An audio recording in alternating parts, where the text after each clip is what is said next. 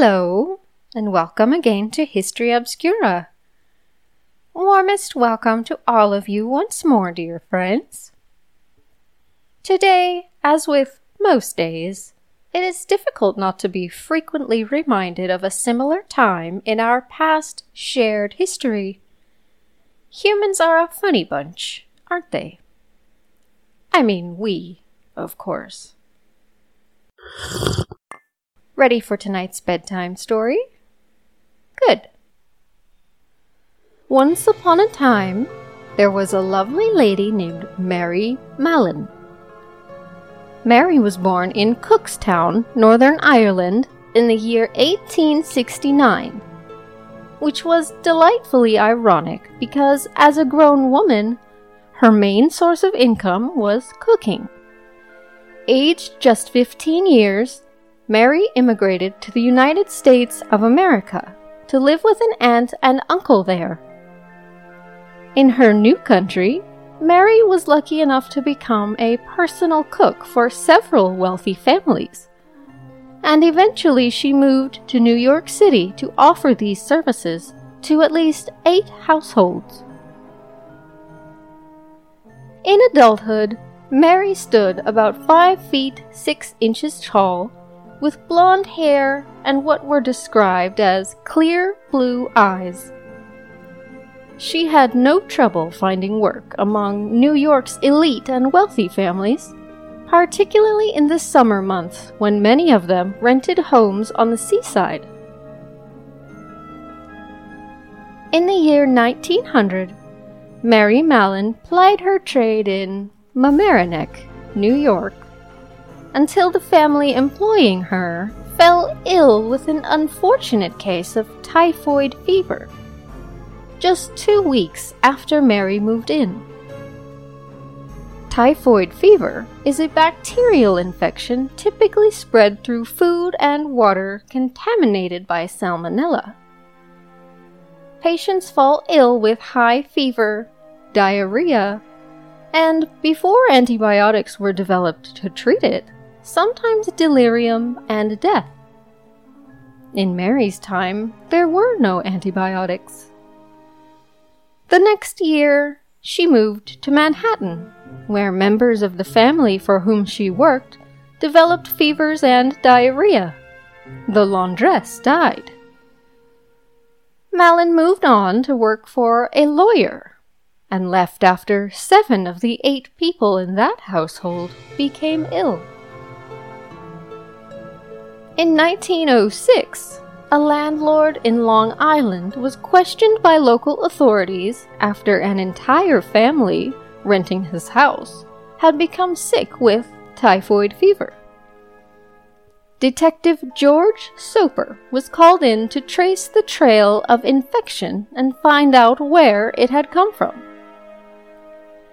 Soper had been previously hired by New York State to investigate disease outbreaks. He wrote, "I was called an epidemic fighter and believed that typhoid could be spread by one person serving as a carrier."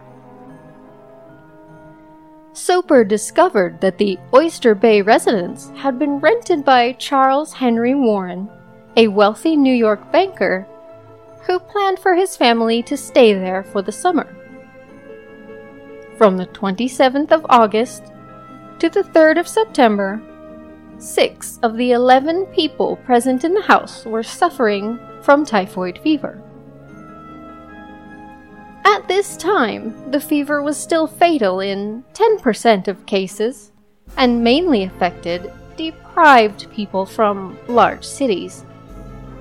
Without regulated sanitation practices in place, the disease was fairly common, and New York had battled multiple outbreaks. In nineteen oh six, the year Soper began his investigation, a reported six hundred thirty-nine people had died of typhoid in the city.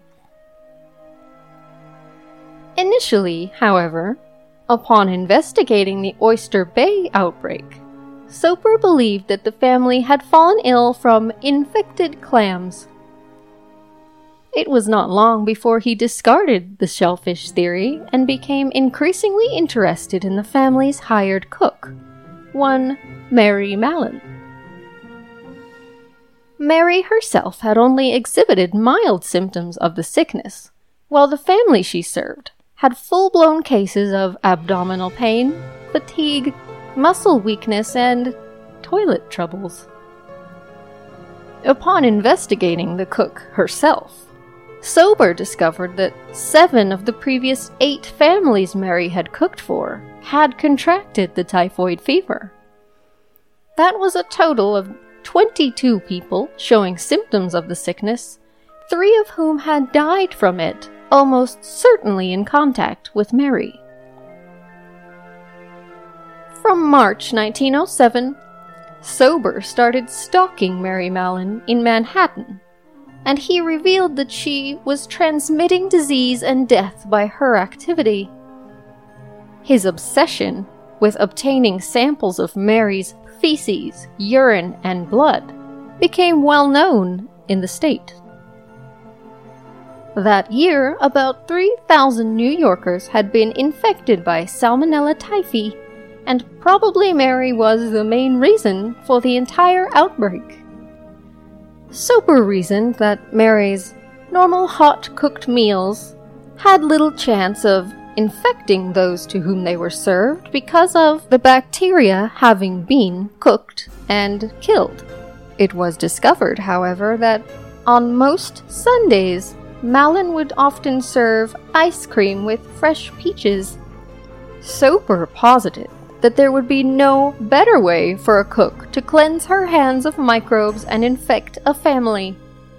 When confronted with this evidence and a request for urine and feces, Mary lunged at Soper with a carving fork. Thinking that perhaps Mary would be more sympathetic to the entreaties of a female, one Doctor S. Josephine Baker was dispatched to collect samples from the Irish cook. Baker was chased ungraciously away as well. She remained on the premises, however, for five hours, until finally Mallon was escorted, with five policemen, to a hospital where, after a nearly successful escape, she tested positive as a carrier for Salmonella typhi, the bacteria that causes the fever. This would later be confirmed by more tests. She was quarantined in a small house on the grounds of Riverside Hospital. The facility was isolated on North Brother Island, a tiny speck of land off the Bronx. Mallon herself had no symptoms of typhoid and did not believe that she was spreading it.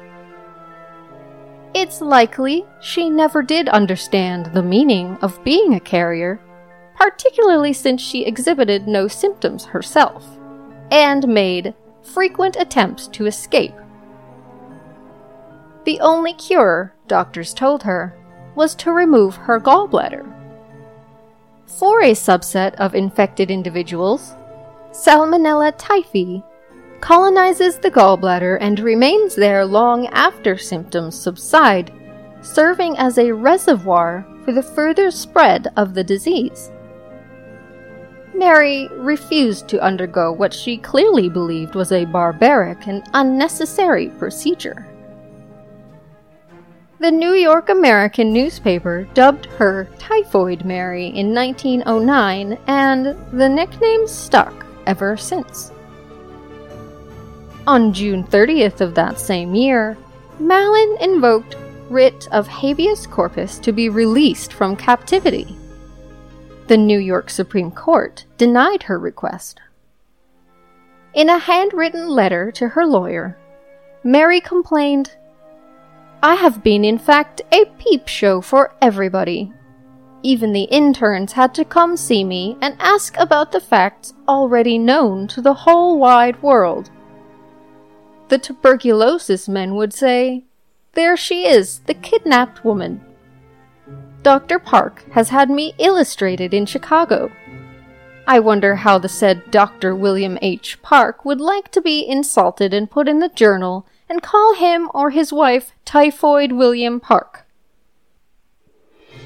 in February of nineteen ten, Mary was unsuccessfully treated with hexamethylamine, as well as brewer's yeast, urotropin, and laxatives. A new health commissioner was voted in that year, and he vowed to free Mary and assist her with finding suitable employment as a domestic, but not as a cook. Typhoid Mary was released on condition that she never work as a cook again. She was indeed released. In March of nineteen fifteen, Mary Mallon was sent back to isolation after she was found to be working as a cook, under an alias, at a hospital, in the midst of a typhoid outbreak. She was forced into quarantine on two separate occasions on North Brother Island for a total of twenty-six years. She spent her days reading and working in the laboratory, preparing medical tests. On Christmas morning, nineteen thirty-two, a man who came to deliver something to her found Mary on the floor of her bungalow, paralyzed. She had had a stroke of apoplexy and never walked again. Thereafter, for six years, she was taken care of in the Riverside Hospital. She died in November of nineteen thirty-eight. Her body was hurried away and buried in a grave at Saint Raymond's Cemetery. Nine people attended her funeral at Saint Luke's in the Bronx.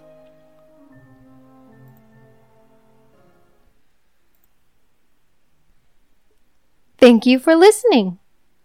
We have a brand new Facebook page, so do go check that out, as well as our Twitter at HistObscurapod. Do take a look at our Patreon as well, and become a patron for extra content and prizes. Good night.